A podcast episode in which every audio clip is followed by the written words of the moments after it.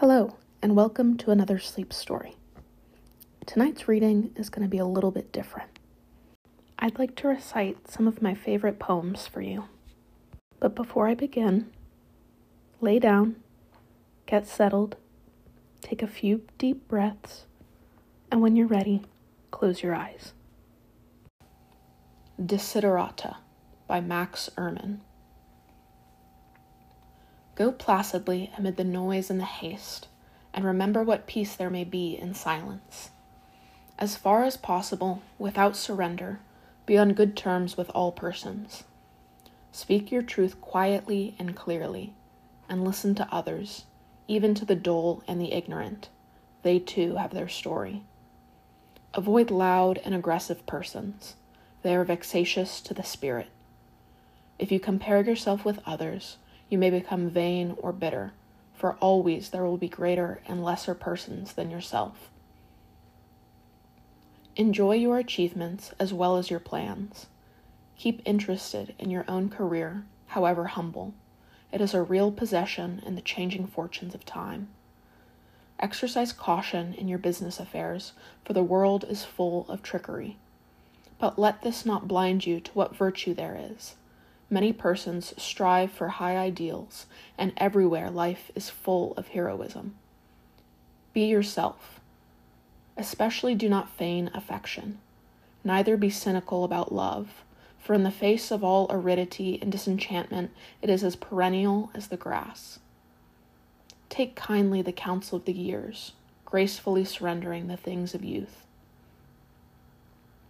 Nurture strength of spirit to shield you in sudden misfortune, but do not distress yourself with dark imaginings. Many fears are born of fatigue and loneliness. Beyond a wholesome discipline, be gentle with yourself. You are a child of the universe no less than the trees and the stars. You have a right to be here. And whether or not it is clear to you, no doubt the universe is unfolding as it should. Therefore, be at peace with God, whatever you conceive them to be. And whatever your labors and aspirations, in the noisy confusion of life, keep peace in your soul.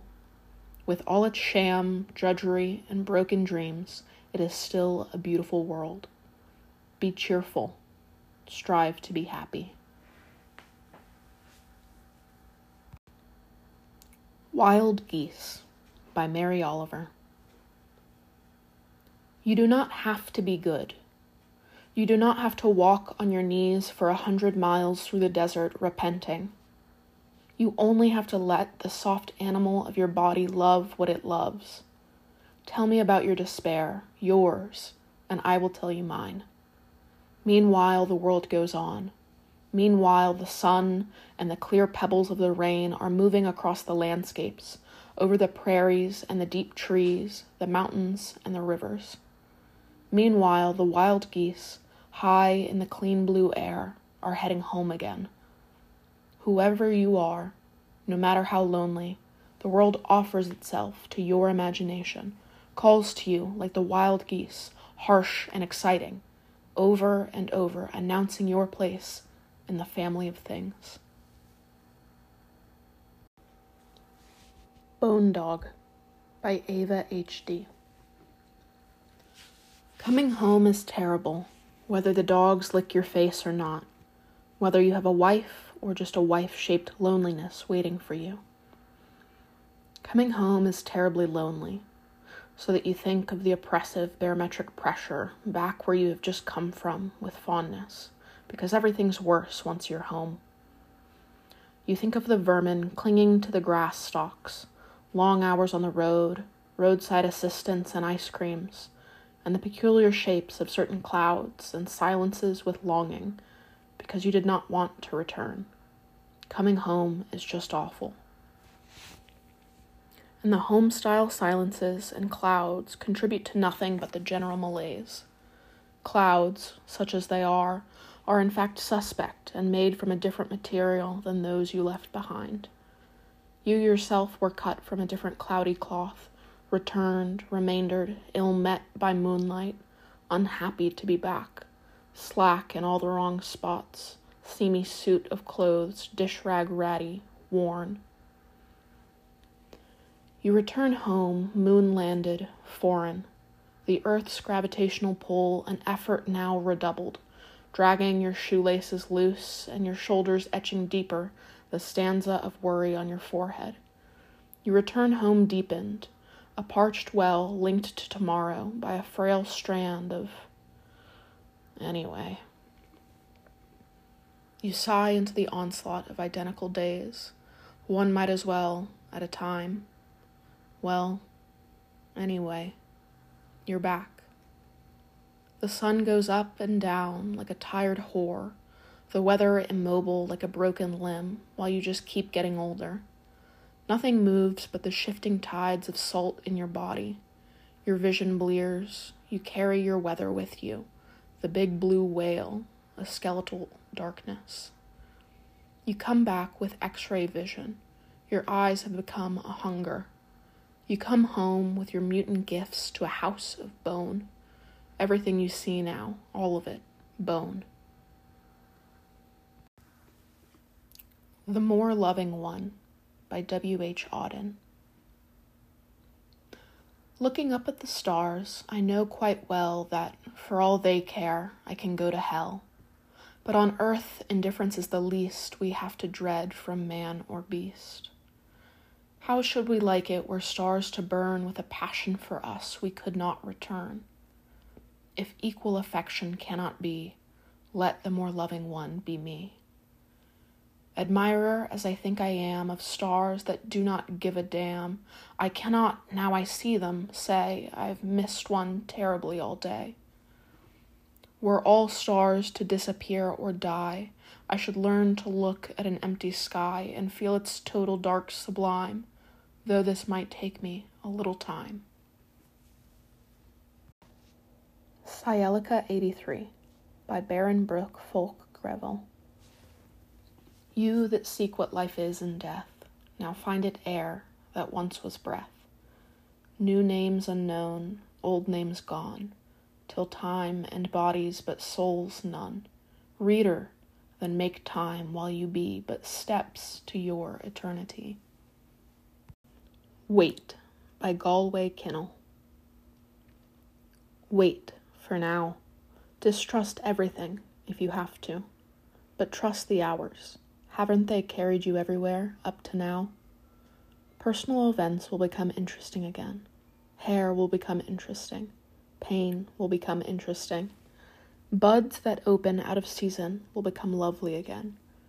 Secondhand gloves will become lovely again. Their memories are what give them the need for other hands. And the desolation of lovers is the same. That enormous emptiness carved out of such tiny beings as we are asks to be filled. The need for the new love is faithfulness to the old. Wait. Don't go too early. You're tired, but everyone's tired. But no one is tired enough. Only wait a while and listen. Music of hair, music of pain, music of looms weaving all our loves again.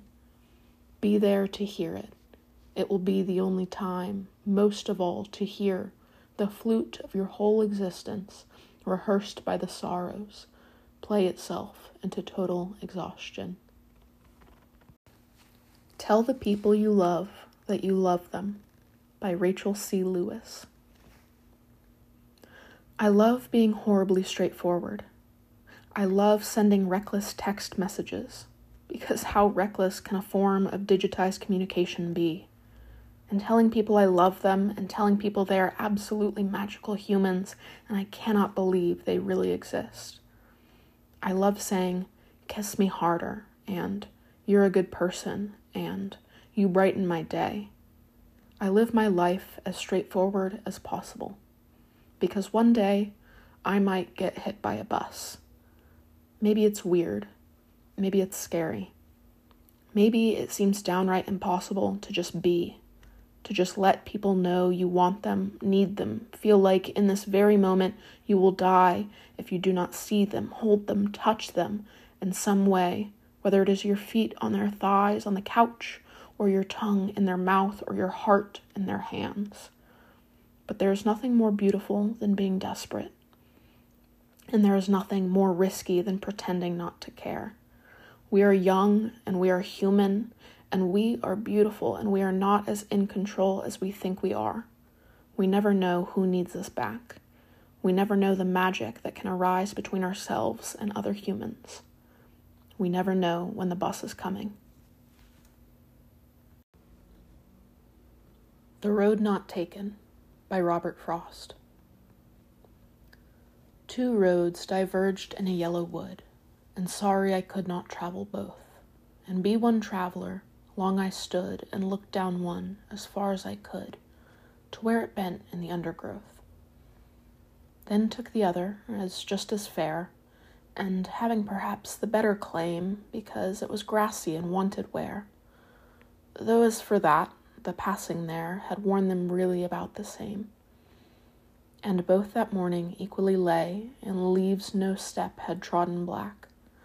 Oh, I kept the first for another day. Yet knowing how way leads on to way, I doubted if I should ever come back. I shall be telling this with a sigh, somewhere ages and ages hence.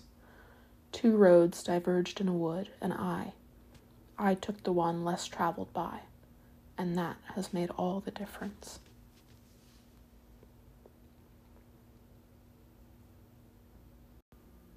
A Psalm of Life by Henry Wadsworth Longfellow.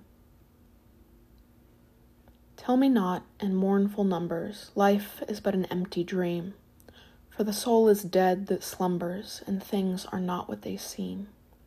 Life is real, life is earnest, and the grave is not its goal.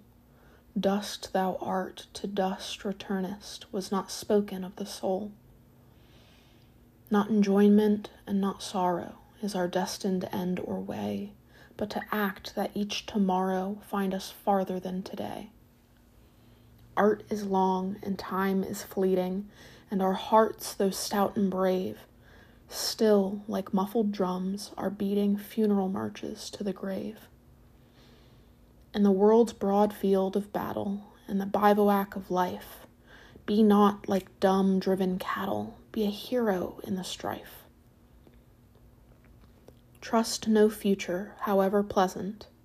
Let the dead past bury its dead. Act, act in the living present. Heart within and God overhead. Lives of great men all remind us we can make our lives sublime, and departing leave behind us footprints on the sands of time. Footprints that perhaps another, sailing over life's solemn main, a forlorn and shipwrecked brother, seeing, shall take heart again. Let us then be up and doing, with a heart for any fate, still achieving, still pursuing, learn to labor and to wait.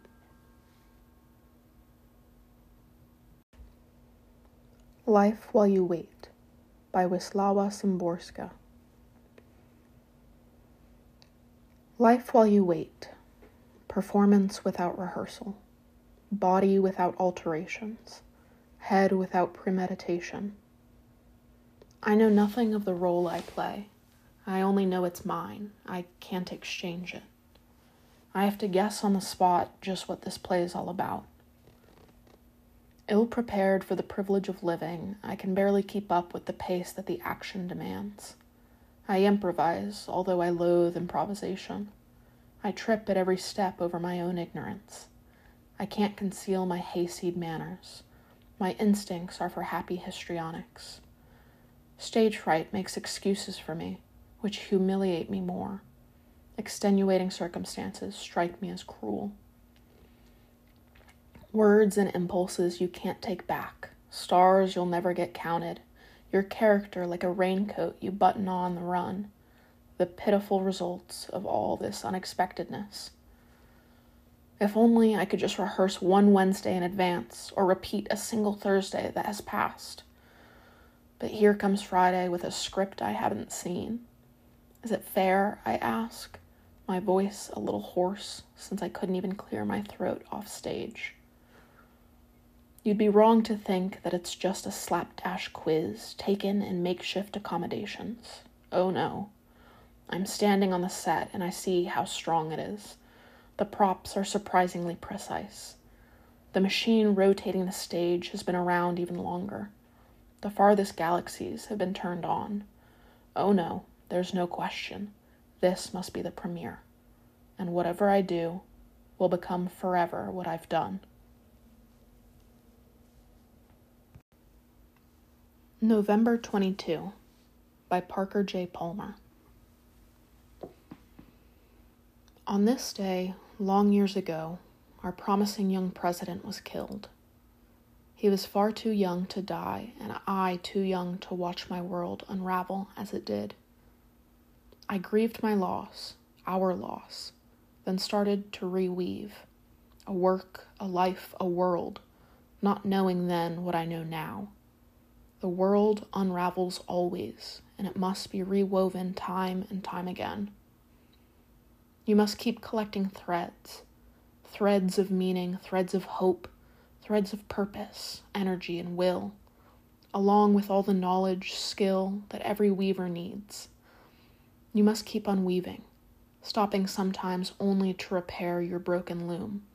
Weave a cloak of warmth and light against the dark and cold, a cloak in which to wrap whoever comes to you in need, the world with all its suffering, those near at hand, yourself, and if you are lucky, you will find along the way the thread with which you can reweave your own tattered life, the thread that more than any other laces us with warmth and light, making both the weaver and the weaving true. The red thread they call love, the thread you hold, then hand along, saying to another, You.